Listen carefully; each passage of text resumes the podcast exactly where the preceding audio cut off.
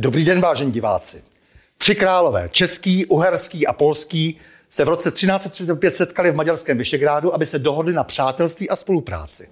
Na paměť této dohody se v roce devatenáct set devadesát jedna na stejném místě setkali prezident České a Slovenské federativní republiky a Polska s maďarským premiérem, aby zde založili takzvanou Visegrádskou skupinu, jež po rozpadu Č S F R pojala za členy oba její nástupnické státy a rozšířila se tak na čtyři členy. Ti si slíbili úzkou spolupráci na cestě do Evropské unie. Visegrádská čtyřka však nakonec přežila i vstup do Evropské unie a její společné postoje občas dokonce napomohly posílení vyjednávací pozice proti diktátu velkých členských zemí. A protože patnáctého února tomu bude třicet dva let od vzniku aliance, sluší se provést malou bilanci a pobesledovat o perspektivách seskupení vzhledem k aktuální politické situaci. Do studia přišel bývalý diplomat a první náměstek ministra zahraničí Petr Drulák.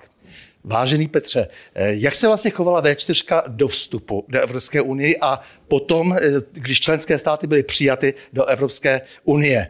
Případně, jestli bys uměl i třeba trochu etapizovat potom dál ten vývoj, jak se vlastně vztahovaly jednotlivé členské státy sami k sobě, jak prostě fungovala V čtyři za tu dlouhou dobu těch třicet dva let?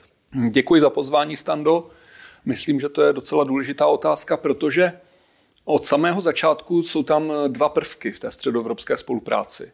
Jednak to, že jsme malé státy, menší státy ve střední Evropě, okolem jsou velké a velká zvířata a zasahují sem i zvířata, která tu nejsou, ale spoza Atlantiku nebo spoza Eurázie dokáží působit v tom našem prostoru. A my jako malé státy jsme si říkali, tak co dělat, nemůžeme být úplně sami, měli bychom už jej spolupracovat. To je ta středoevropská dimenze.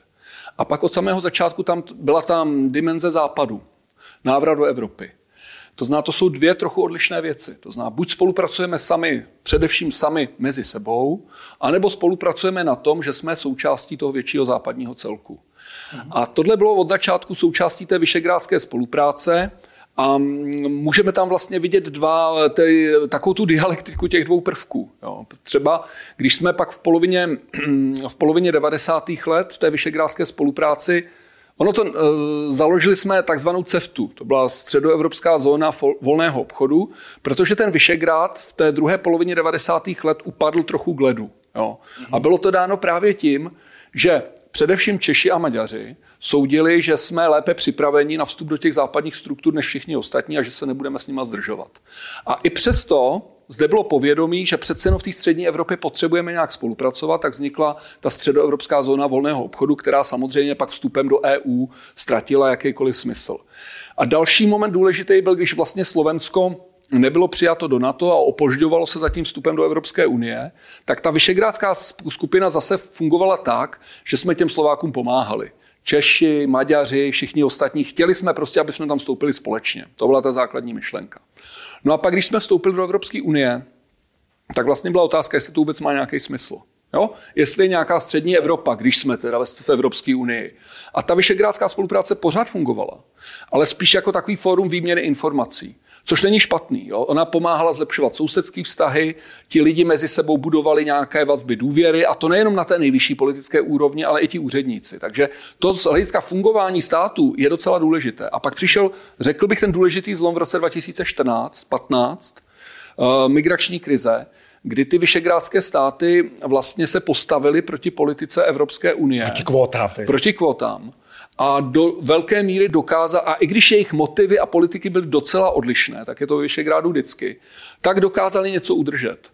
A navíc tu značku visegrádskou určitým způsobem dali na tu evropskou agendu. Samozřejmě z hlediska těch západních komentátorů nevraživě, negativně, protože to bylo něco, co se nehodilo do krámu. Ale znamenalo to, že tu střední Evropu berou vážně. Ale jak se zvyšoval vlastně tlak z Evropské unie? E, to znamená, naznačovalo jsme, že jsme vlastně my druhořadí členové, konec konců i z NATO, e, tak se zdálo, že přece jenom v určitých ok- momentech se pokouší ta V čtyři zrevitalizovat, protože chtěla vytvořit, nebo někteří určitě chtěli vytvořit alespoň určitý opoziční blok vůči tomu velkému molochu západnímu, to znamená zejména Francie, Německo. Ale na tom právě v tom Visegrádu nebyla nikdy úplně shoda, jo? Mm-hmm. Protože tam vlastně někteří říkali, my jsme přece vždycky tu byli proto, aby jsme usnadňovali vstup do těch evropských struktur a nebudeme tou alternativní strukturou.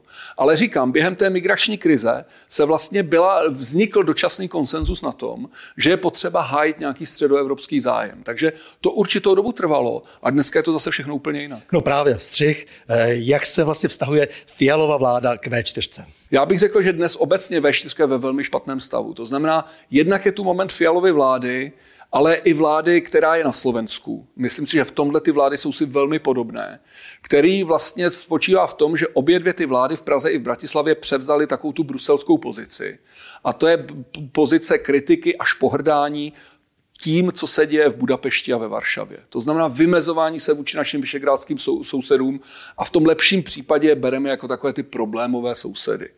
No ale pak ještě přišla další věc a to je válka na Ukrajině, která dokonce rozdělila i Poláky a Maďary. Jo? Takže dnes, dneska skutečně nemůžeme mluvit o nějakém silném visegrádském uskupení. Je to hodně rozbito. Na druhou stranu ta, to středoevropské sousedství je geopolitická realita.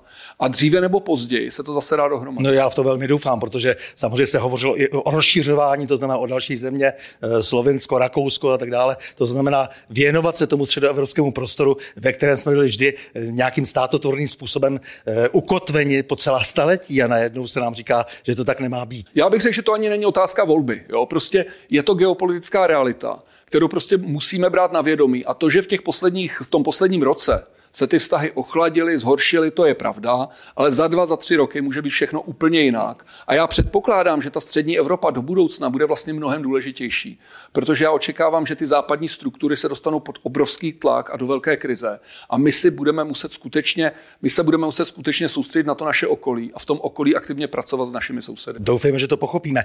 Prezidentské volby samozřejmě asi zrovna výsledky prezidentských voleb asi zrovna také neprospěly nějakému lepšímu pochopení role vé čtyři. Já bych řekl, že ty akorát potvrdili tu tenden- tendenci od minulého roku. Jo? Mm-hmm. To znamená, já neočekávám od nového prezidenta, že by byl nějakým obnovovatelem visegrádské spolupráce. Bude mít stejnou linii, jako má Fialová vláda. Vždyť konec konců to byla, to byla i součást té kampaně, že on je zajedno vla- s vládou z těch, v těch velkých otázkách. Jak by si představoval takovou ideální alianci uprostřed Evropy? Jak by nakonec ta vé čtyři, případně jako nějaký základ, jak by to do, do budoucna, když říkáš sám, že tady naděje je, že se dáme nějakým způsobem dohromady a že se budeme trošku společně bránit té dekadenci a, a tomu rozpadu vlastně všeho, co vytvářelo původní, původní Evropu, e, tak jak vidíš ty perspektivy, nebo jak bys je rád viděl? Tak? Víte, tady jsou, tady jsou vlastně dva, dva velký scénáře. Scénář, který počítá se silnou Evropskou unii, minimálně v podobě, jak, jako ji máme teď, a tento scénář by teda znamenal, že ty čtyři státy, možná některé další, budou úzce koordinovat a v tom Bruselu budou aspoň bránit těm nejhorším věcem.